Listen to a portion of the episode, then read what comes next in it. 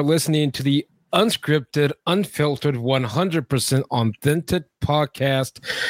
I'm your co host, Michael, and joining with me is the author of Spies on the Sidelines. He's a Army veteran for over with over 20 years of experience safeguarding and gathering information for the Department of Defense, including uh, the Department of Defense, including 13 years as a special agent, during which he conducted national security uh, investigations and instructed federal agents in training. And of course, he's a graduate from the University of California, Santa Cruz with a BA in history, graduating top honors with from American Military University. Without further ado, it's my honor to finally get Mr. Kevin Bryant. Kevin, uh, it's it's been a, I know it's because him uh rescheduling here and there, but it's an honor to have you on the show. And first things first, coming from a military veteran, uh, not a veteran, but a military family. My grandfather's flag is right next to me. Uh, more importantly, thank you for your service. It's it's truly much appreciated. Absolutely. Yeah, you're welcome. And thanks a bunch for having me on the show. Appreciate it. Hey, I'm looking forward to it. And and uh, tell the listeners out there a little about yourself. And of course, uh, you know, going from uh, Army veteran to uh, working in the Department of Defense and of course writing a book on spies on the sidelines. We'll obviously dig more into that here shortly. Uh, tell the listeners a little about yourself. Yes, I think you hit most of the highlights. So I spent eight, eight years um, in the army, and uh, ever since then, I have been uh, working working for the army as a civilian. Um, and you know, I, I, guess it was I was living in Germany at the time, um, and got real interested in everything to deal with, with uh, Spygate and then Spygate 2 when Josh McDaniels moved over, became the head coach of the Broncos. Oh, uh, yes. Yep. Uh, he was formerly the Patriots offensive coordinator, I think, as most of us know. and, you know, the, the Broncos got in trouble for taping another team's practice during that period. And being a Broncos fan, I just really got wondering, wow, you know, I wonder, is this, you know, are these incidents just, you know, something that happens once every three, four, five years? And, you know, we read about them and that's it or is this endemic of uh you know a, a bigger underlying issue? Or you know just is there a lot mm-hmm. more collection that's going out there in the NFL that no one is really aware of? So you know I set out to at least answer that question for myself if I could. And somewhere along the line I realized that no one had written a book on the topic. Um, I had wanted to write one for a long time and I was like you know what I just got to go all in and and uh, try to try to make this happen. So I spent eight years researching and writing this book, um, doing a lot of things in the middle. Um, obviously, working a full time job. Mm-hmm. Getting a couple master's degrees, one, you know, um, and then also, um, you know, I was coaching soccer, doing all that kind of stuff, and traveling around Europe both for work and pleasure. So, man, it took a long time, but it was a, it was a labor of love. So, and now I'm finally sitting here and talking to you about it.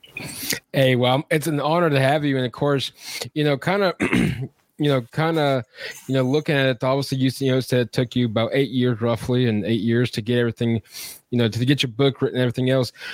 How did you manage your time? Obviously, coaching to two master's degrees, of course, a family and full time job. Um, how what was your best time management and how did how did that kind of work into your into your lifestyle yeah so i really don't waste a lot of time um I, nice. you know i'm I've, I've, got a type a personality mm-hmm. and it's funny you know i grew up my dad was a navy officer and he has a definite type a personality and i was living in uh you know around los angeles and santa barbara california and i was just this cool, relaxed, you know, soccer player slash surfer. And I was like, man, I'm never going to be like my dad.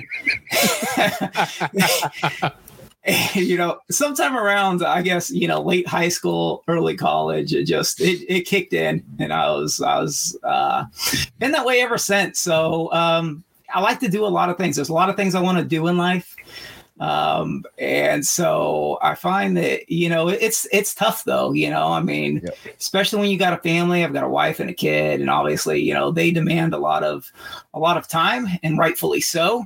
So I've got to be care- very careful about that balance of making sure I give them enough time while still uh, pursuing, you know, my, my hobbies and my mm-hmm. interests and my passions. So, um, it's a challenge. I mean, what it really means for me is I don't have as much time to just chill as I would like. Um, right. But you know, um, there's, a, there's trade offs to everything in life. So you, you, absolutely, yeah. Absolutely, and I think uh, you know I applaud that. I think uh, I was on a Twitter space last night, and Wong kind of mentioned a good buddy of mine, he's another one to definitely get on his. And and you know we talked about uh, you know making a name for yourself you know continue to pursue goals even though you have not so much of a busy schedule but you know you know we all have lives of course full-time jobs marriages kids what have you. And and or even you know single parents out there obviously that's you know uh, a task in itself but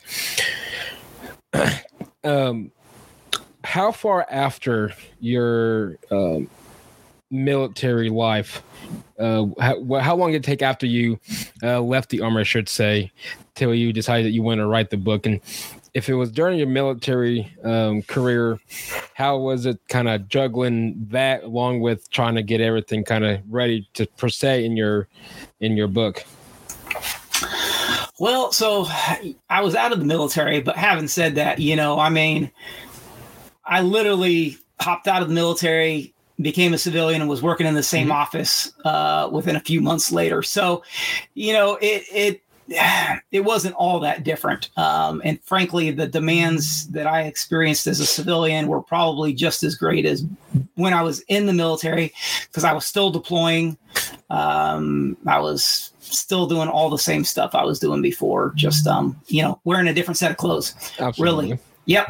So, you know, it, it so yeah i mean it was it was very it was very challenging i guess you know moving to germany was great because i had deployed i would say four times in about six years. Wow. Um, as a soldier and then as a civilian. And then moving to Germany, I didn't have to deploy anymore, which was fantastic and great. Um, you know, I was kind of in, I was in a staff position.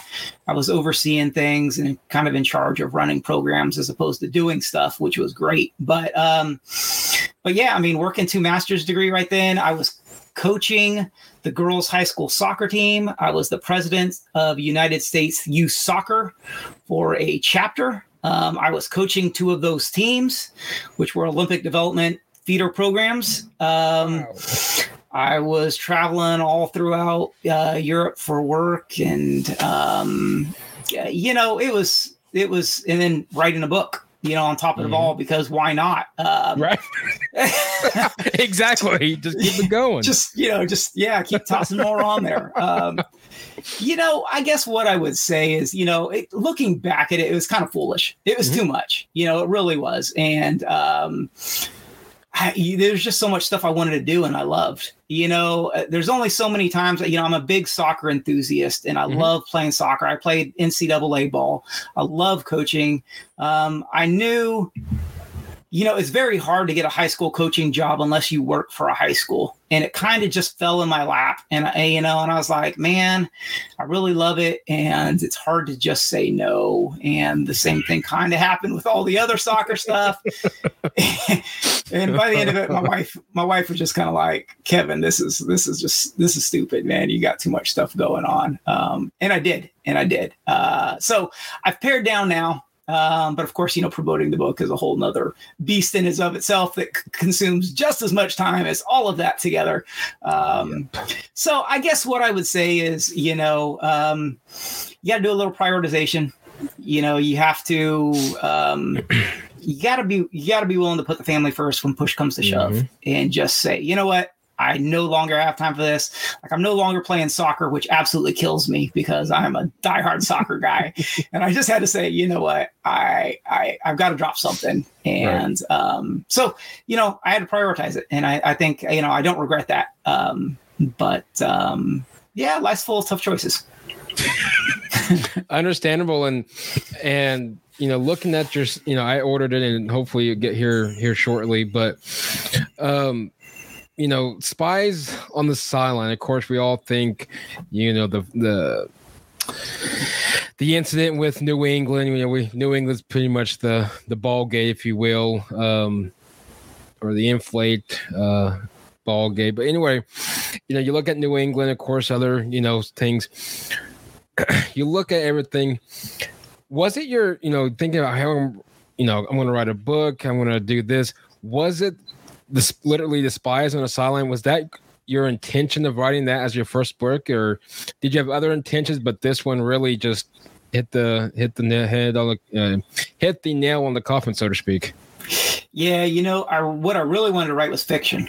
I, I love I love fantasy. You know, mm-hmm. I'm a mm-hmm. big uh, like Robert Jordan fan, Brandon Sanderson. Um, so I wrote a book and I submitted it to a publisher. Um, and uh, yeah, the, the results weren't good. Uh, to be frank, you know, I just right. kind of gotta like, okay, you know, thanks for submitting. Um, and so I just let the whole idea of writing a book drop for like five years because I, you know, I looked at it later and I looked at some of the comments I got back and I was like, man, they're right. And I, I really need to rewrite this whole thing. And if you've ever spent two years of your life working on something to realize that you pretty much just need to crumple that up and start over, it's, uh, it's hard to do. It's really hard to do. I can imagine. Right. I can imagine. So I was just like, you know what? Forget this. I forget it, you know? And so I let it go for like five years, and then I worked on my master's and I wrote my thesis uh, for um, you know intelligence studies, and I really liked the way it turned out. And I was like, man, you know that that's really good. I was like, I could, you know, I could see this being a being a book if I stretch this out and whatnot. Um, you know, I, and I, I didn't want to really go that route, um, but it got me into writing again. And I realized that I was a much better nonfiction writer than I was fiction. It just suited my talents.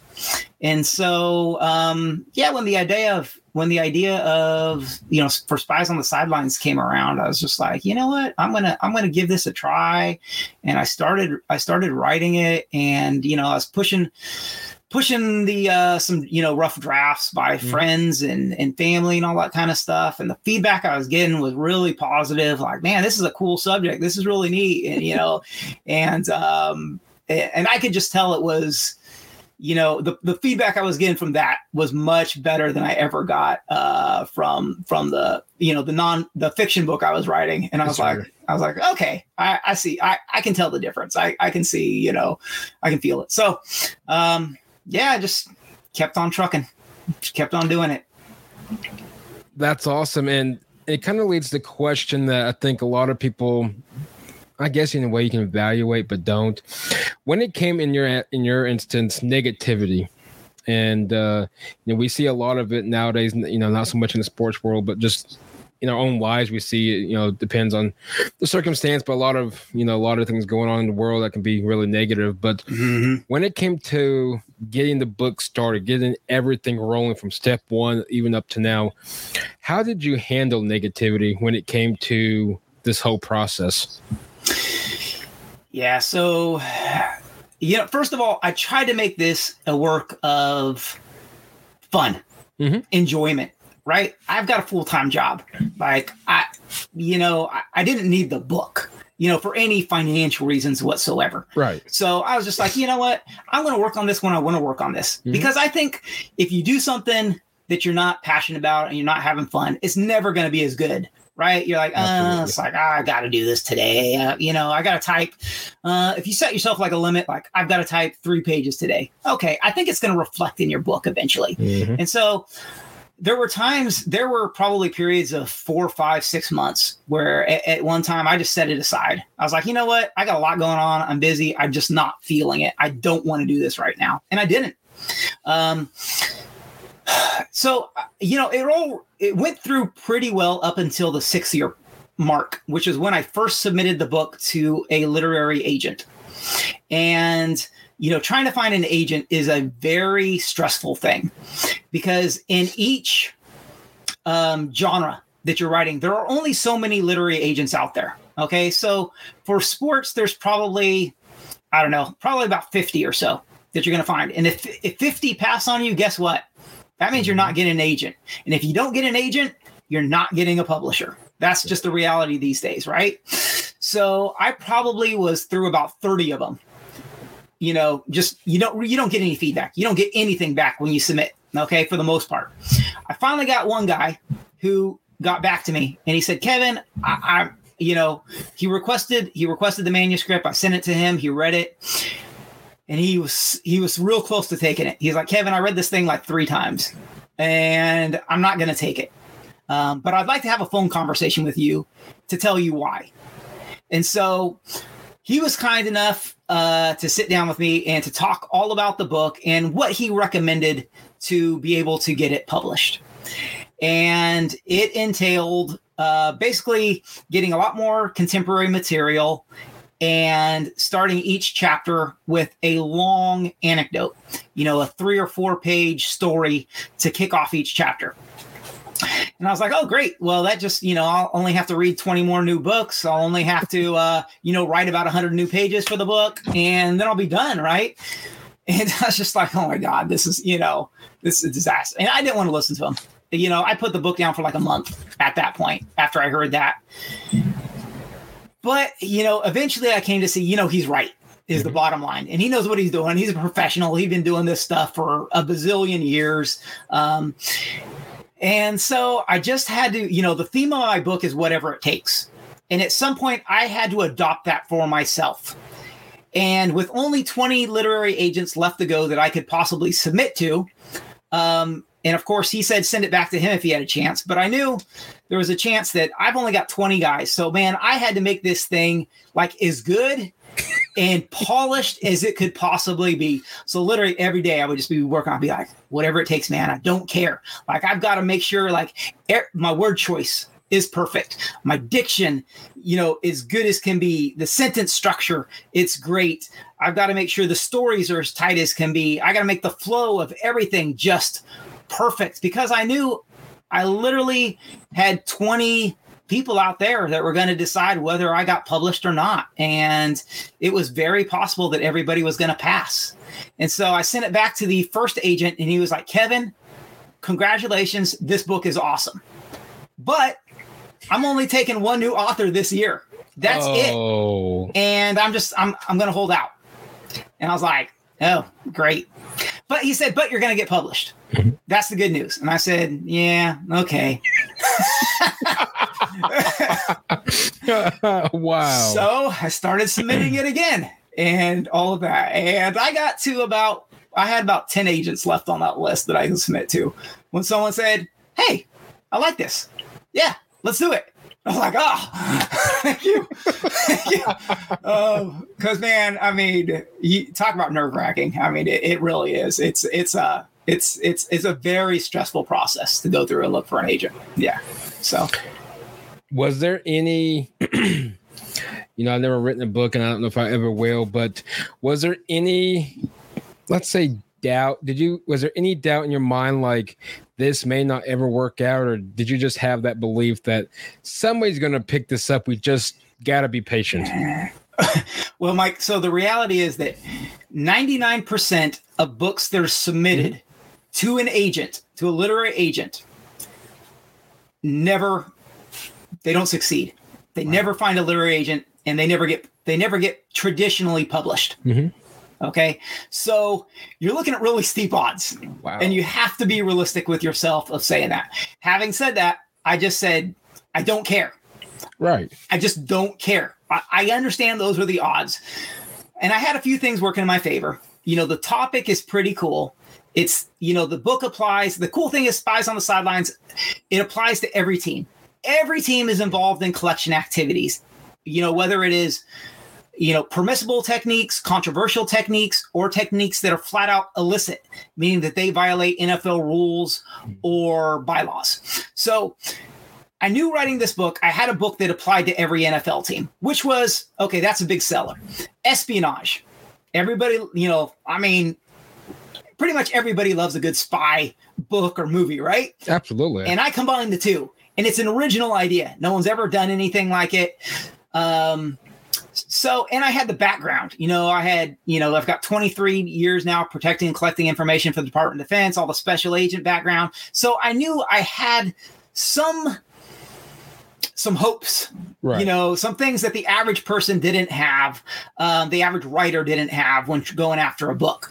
Um, so i just said you know what? I don't care. I'm just going to believe in myself and go all in you know? And if it doesn't happen it doesn't happen. And you know what? Life goes on. Mm-hmm. um, but i just had to tell myself you know what like I've always been a cocky little brat.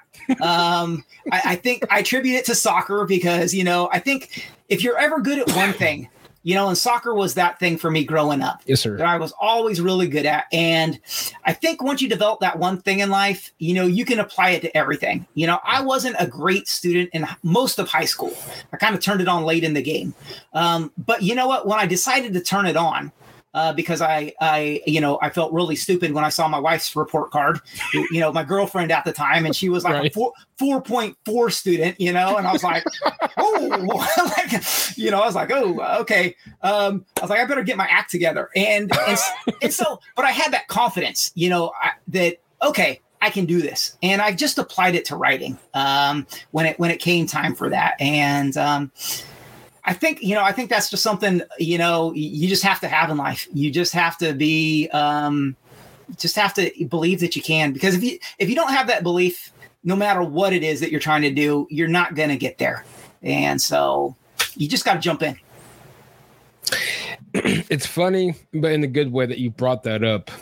Uh, a week or two ago, Wong and I hung out. He's a good friend, hosted Defining Moments, and you know, literally, I told him because it was you know talking about jobs, stuff like that, and just life in general. Is sometimes you got to get out of your comfort zone in order to take that step whether regardless if it was in your in your case right in yeah. the book my case you know uh, certain things here and there change of degrees career paths such mm-hmm. and such and so on and so forth and so sometimes in order for us to grow personally not just within ourselves and boost our confidence i said sometimes we got to step out of our, com- our uh, comfort zone and i really like when you said that hey i'm going all in i'm going to do whatever it takes to get this to get this out there and uh, hey, whatever I got to do, I got to do. And I like that because it shows that you know a lot of people they assume like they play the role of, well, if I don't get this by a certain day, we're just gonna you know toss our hands, throw in a white towel, and, and call it a day. But I love your mentality, and that's something that you know even past this show, I'm gonna keep in my head like, hey, just go all in, do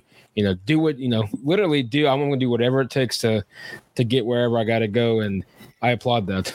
Yeah, thanks. Um, you know, I mean, that's the theme of my book is whatever it takes. It was a, it was a phrase that was used by uh, Al Davis and Chuck Noll both, um, some of the great coaches in NFL history. And you know, the one thing I saw research in the book was that all of these NFL these NFL teams that are winning championships, right? A lot of them are using some of the controversial, okay, or or plain illicit techniques you know, you look at like coaches like, you know, George Halas, who's considered like one of the founders of the NFL mm-hmm. and the, you know, the first coach of the Bears, Vince Lombardi, you know, Al Davis with the Raiders, Sid Gilman with the Chargers. Um, obviously Bill Belichick, you know, right. nowadays, Weeb Ewbank with the Jets, you know, these are guys, you know, you look at how many championships that these coaches together won.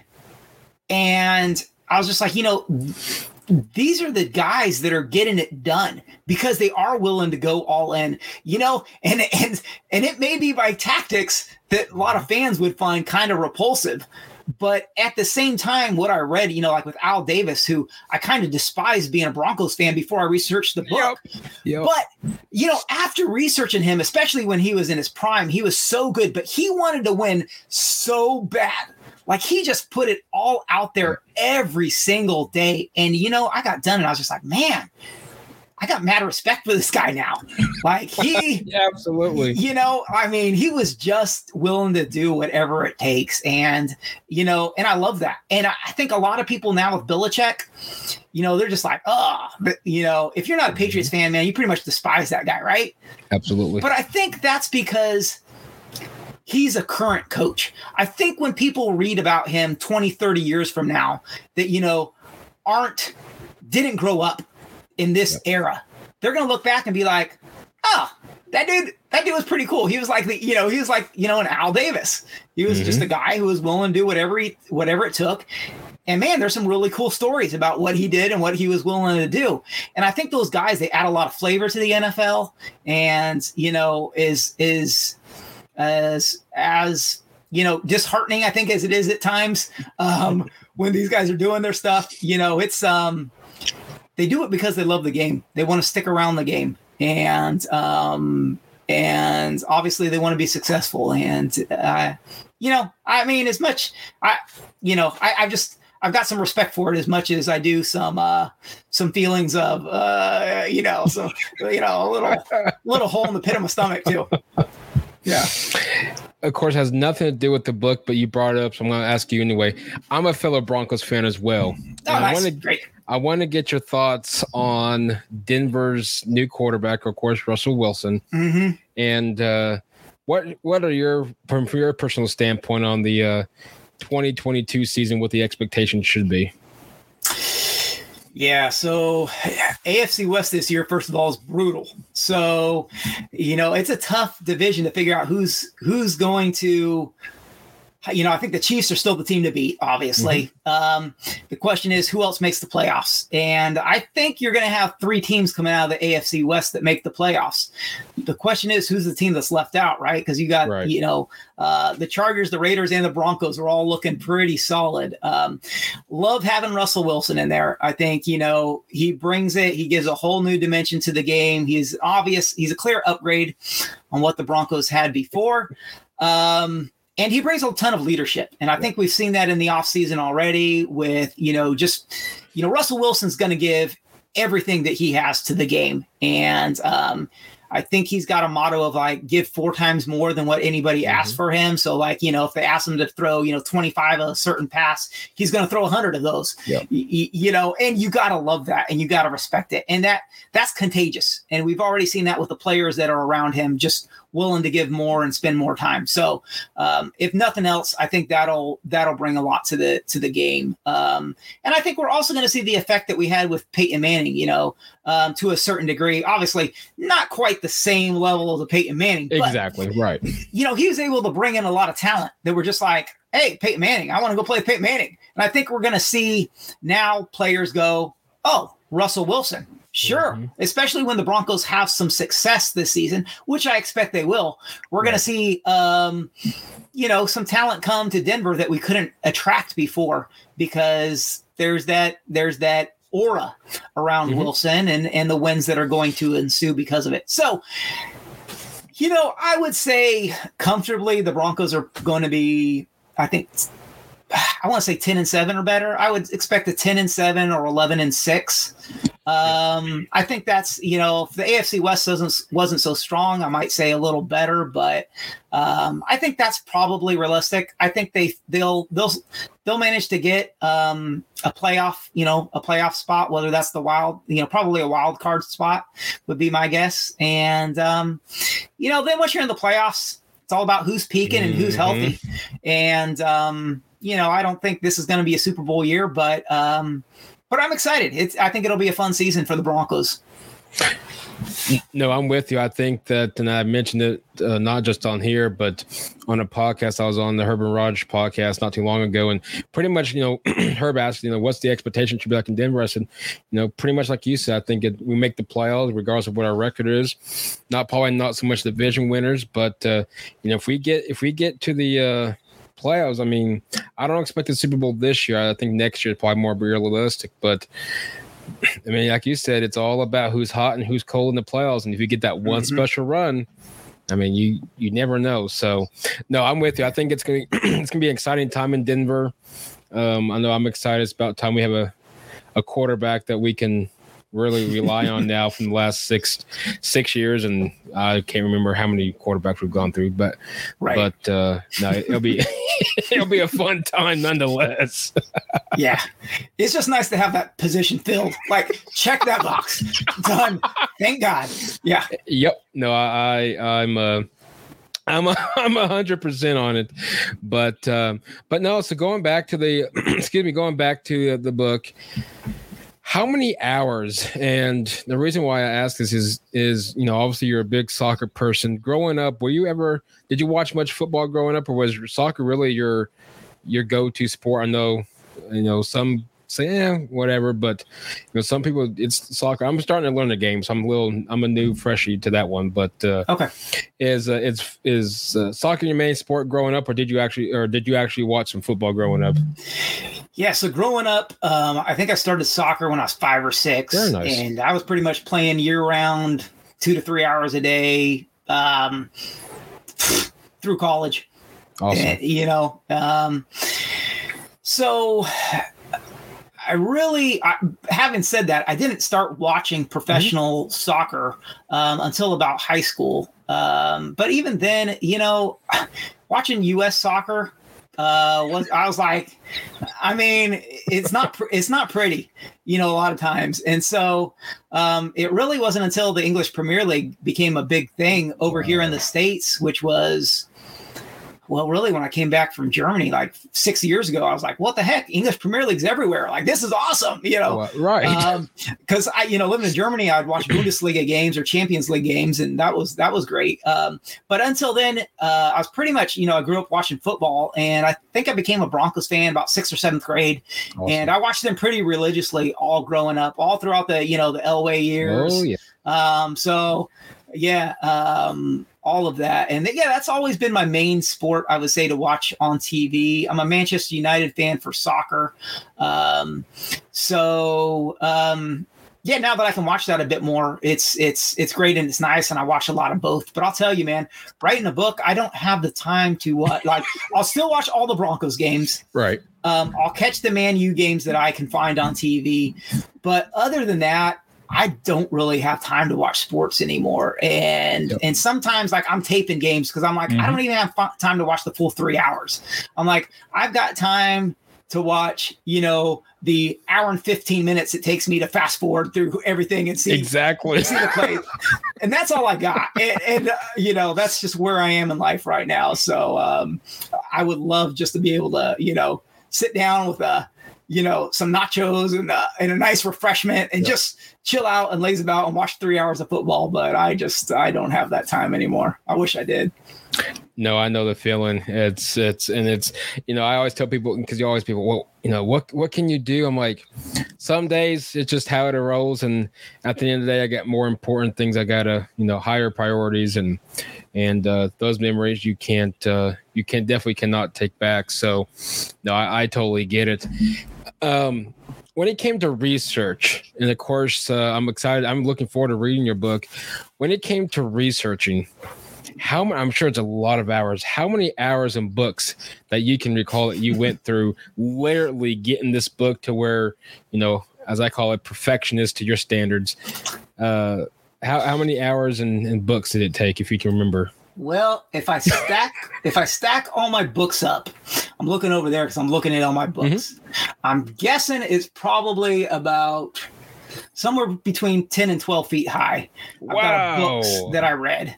So, you know, I, I think I went through at least 60 books for this in research. Um it was a lot of time, man. And the thing that was that was really tough about researching this book is so no one had ever, ever written a book about on the subject of spying in the NFL, other than uh, Brian O'Leary, who wrote a book on Spygate, right?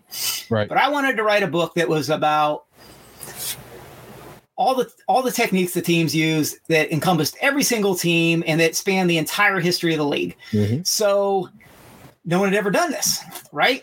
And so I'm like, okay, I've got basically three ways to go. One is the internet, which I've exhausted over and over and over. I mean, gosh, I, I mean, I, sometimes I spent hours just looking for a new article, and I'd find one. I'd be like, "Oh, yes, I spent two hours to find one article." Like this, it's just ridiculous. Like, um, but I'd read these books, you know, and some books I'd read an entire one, 300, 400 pages, and I'd be like, "Yep, nothing at all," and I'd be, I'd be so frustrated, you know. And then sometimes I'd find a book that had you know, three or four pages, and I'd be like, "Oh, it's a gold mine! Three or four pages of material I can use," you know.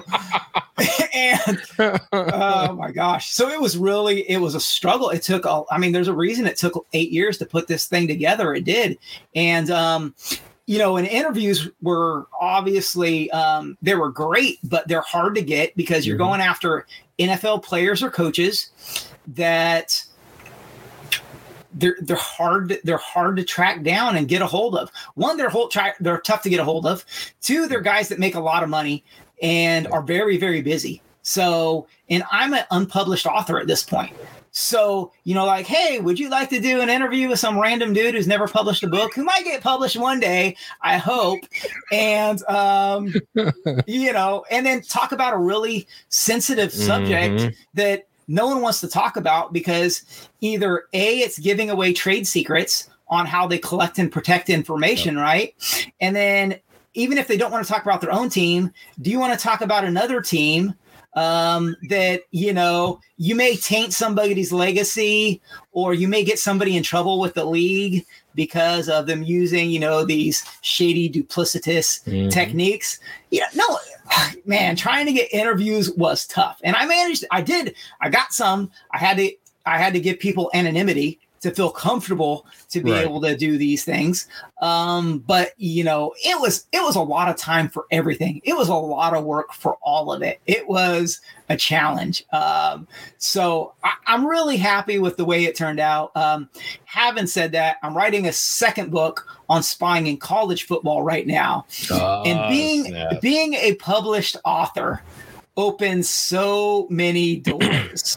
you know, once you can throw your, hey, you know, I'm Kevin mm-hmm. Bryant and I am with, you know, Rowman and Littlefield, uh, my publishing company. It's like, oh, oh, you're legit. Oh, yep. you've got a, you know, you've got a website, you've got a publishing company behind you, you've got all this kind of stuff. And now when I ask, you know, for the college book, hey, are you willing to do an interview? Man, it's so much easier. It's so much easier. I would say, you know, um, uh, first of all, I have people coming to me saying, "Hey, would you like would you like to interview me?" Which is like, um, that still blows my mind. um, but when I do find people that I'm interested in, in, in, you know, speaking to them specifically, I find roughly half the time it's just like, oh yeah, sure, yeah, let's do it. And um, yeah, that's that's a way higher percentage than I was used to for the first book. So it's it's very refreshing. well, you answered my next question. Where we see a, a, the uh, the second part, so to speak, of your book, and uh, looking forward to that one. And uh, I can only imagine the research and information you're going to get out of this one. I'm sure, especially now with everything that's how oh, big yeah. college football is getting, I can just imagine what you're going to find out and yeah, and it's really about it's really cool being able to talk to the coaches. So I'm getting firsthand information sometimes. I got one coach who was just like, "Hey, do you do you want like you know we collected on another team's signals, um, and we put it all together in a PowerPoint presentation with you know here's the signal, here's the corresponding play it comes down to. You know we're talking about you know signals with a big a big name coach that they were you know going after and it figured out you know and he's like wow. you know and i've got i've got a six or seven page powerpoint presentation for you. You know you can have it. You can use it in your book. You can you know so you know i'm like oh this is awesome. This is great. So it's yeah it's really nice to be at this point where you know information's just being you know kind of thrown in my lap and i'm like yeah this is this is good. This is easy. I love it. I like that teaser, by the way. I'll have to save that clip yeah. and use that as a teaser. there you go. Especially for you. Uh, with that being said, of course, are we going to see a third book? You know, because you know we're we're hearing about a lot about the Houston Astros and baseball. Could we see a uh, potential uh, yeah. baseball down the road? So, you know, I've got a list of all of my potential mm-hmm. next books coming out, and I've probably got like six or seven ideas on that list. You know, nice. I haven't said that. Um, anytime you're writing a nonfiction book, especially if you're working a full time job, right, with all the research that comes behind it, is really it takes a long time. Uh, I got lucky for the second book because when I was going through after I probably read four or five books, I realized, you know what, dummy. You might want to write a college football book after this. And I'm finding a lot of really good college football stories. So when I was highlighting material for the NFL, stories, I just used a different color highlighter for all the college stuff. Oh, so sweet. when I was, you know, when I'm when I was done and said, you know, hey, I'm ready to start writing the second book. All I did was go to those books Mhm. and start sucking that material out and put it in, you know, put it in a Word doc. Um, so it made the process, the research process, much quicker for the second book. Having said that, for the third book, when I'm starting from scratch again, um, it's it's going to take a while, and I really haven't made up my mind what I want to write on. I've got a lot of um, I've got a lot of ideas. The baseball book is one. Mhm. I will say that. But having said that, you know, when it comes to, I don't think I will do another spying in sports book. And Nice. the reason for that is because football is very unique Mhm. in that, you know, with baseball, baseball is the closest thing to football when it comes to spying because you do have, you know, set plays coming in from a third party. Okay. Meaning that you have a catcher that is giving you, the pitcher, a signal on what play is coming up. And as we all know now, right, you have the possibility to steal that Mhm. signal, whether it's being recorded or whether it's, uh, you know, the third base coach that's, you know, relay, relaying that in or whatever it might be. Um, yes, you can steal that signal potentially. Having said that, it's not the same as football. Okay. So, football, you've got 11 players on the field that you know an offense or defense that is what each member of the team is going to do on offense is fully scripted for the most part. Mhm. and man that's kind of crazy. So you think about free flowing sports like basketball soccer all that. Yes you can spy on a team's practice for example but what is that going to give you?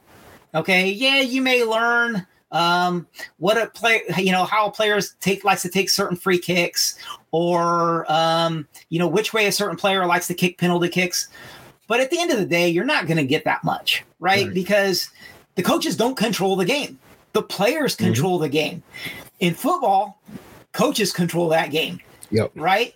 And even if a player, such as a quarterback, calls an audible to change the play, it's still switching to a fully scripted play. And so there is so much more potential for collection in football than in any other sport that is out there.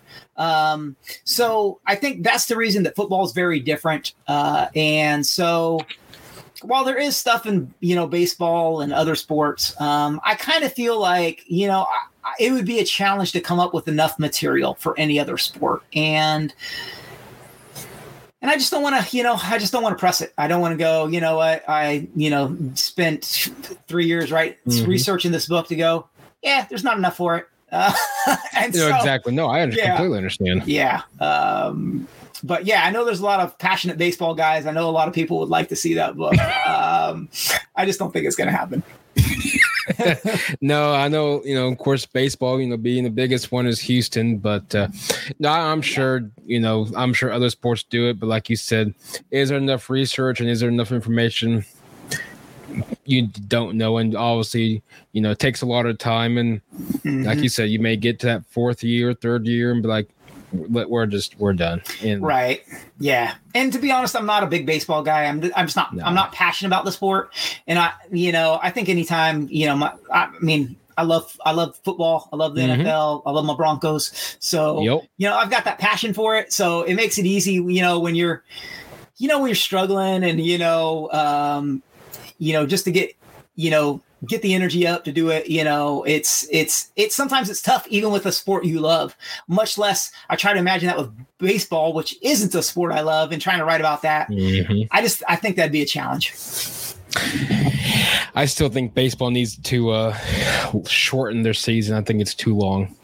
Yeah. It's, it's, It's too long to keep up with. it's tough to it's tough to get up for every game and um Yeah. i mean i had i had an uncle who did and he loved it and he lived it all the time and i just i felt the exact same way i was like uh why, why do you care what happens in game you know number 85 of the Mhm. season you know i was just like this thing Yep. it's just so long yeah yeah As we wrap up, is there any how should I word this without giving out like the real games?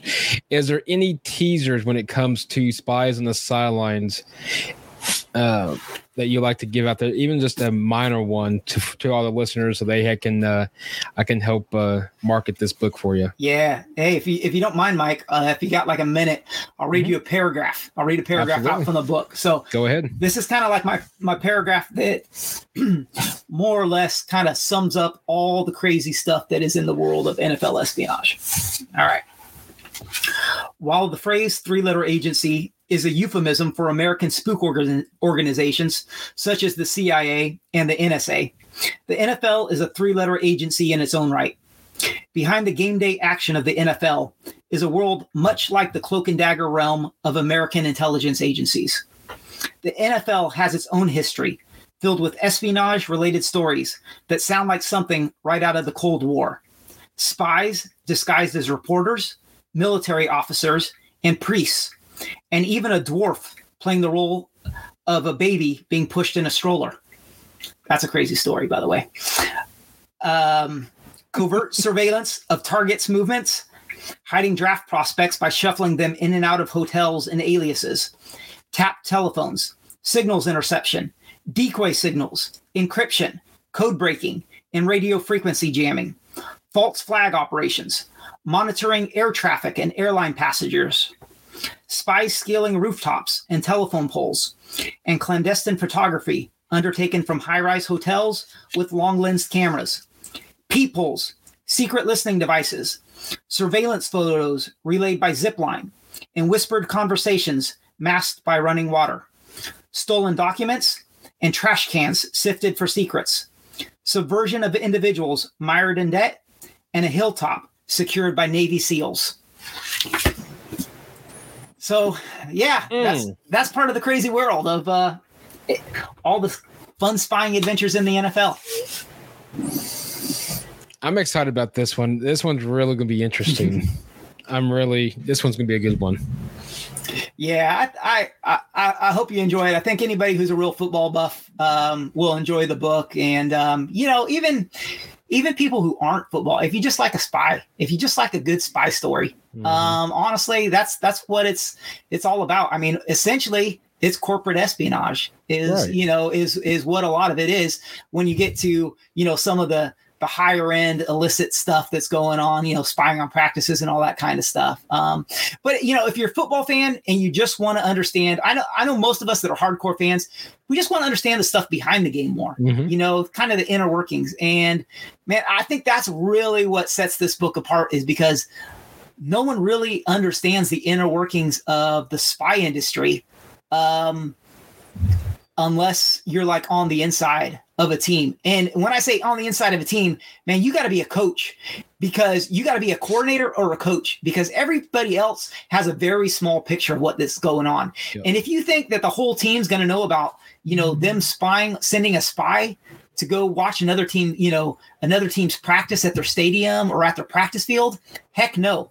That's kept in very, very, you know, um, a tight group of people know about it because they, they all you know they want they want plausible mm-hmm. deniability they want the chances that information is ever going to get out to be as small as possible because they know they could get in trouble with the NFL if it ever happens so man there's very few people that know I mean I talked to coaches about things um, that I was like I, I just realized that you know at some point I was like you know I'm not talking high ranking coaches but right. you know um, like a secondary coach or something I was like I know more about this than they do like, I mean, it, you know, and I was just going, wow, you know. So I think there's a lot of really good inside information. I think for anybody who's a football coach um, out there, I know there's quite probably quite a few listeners who are.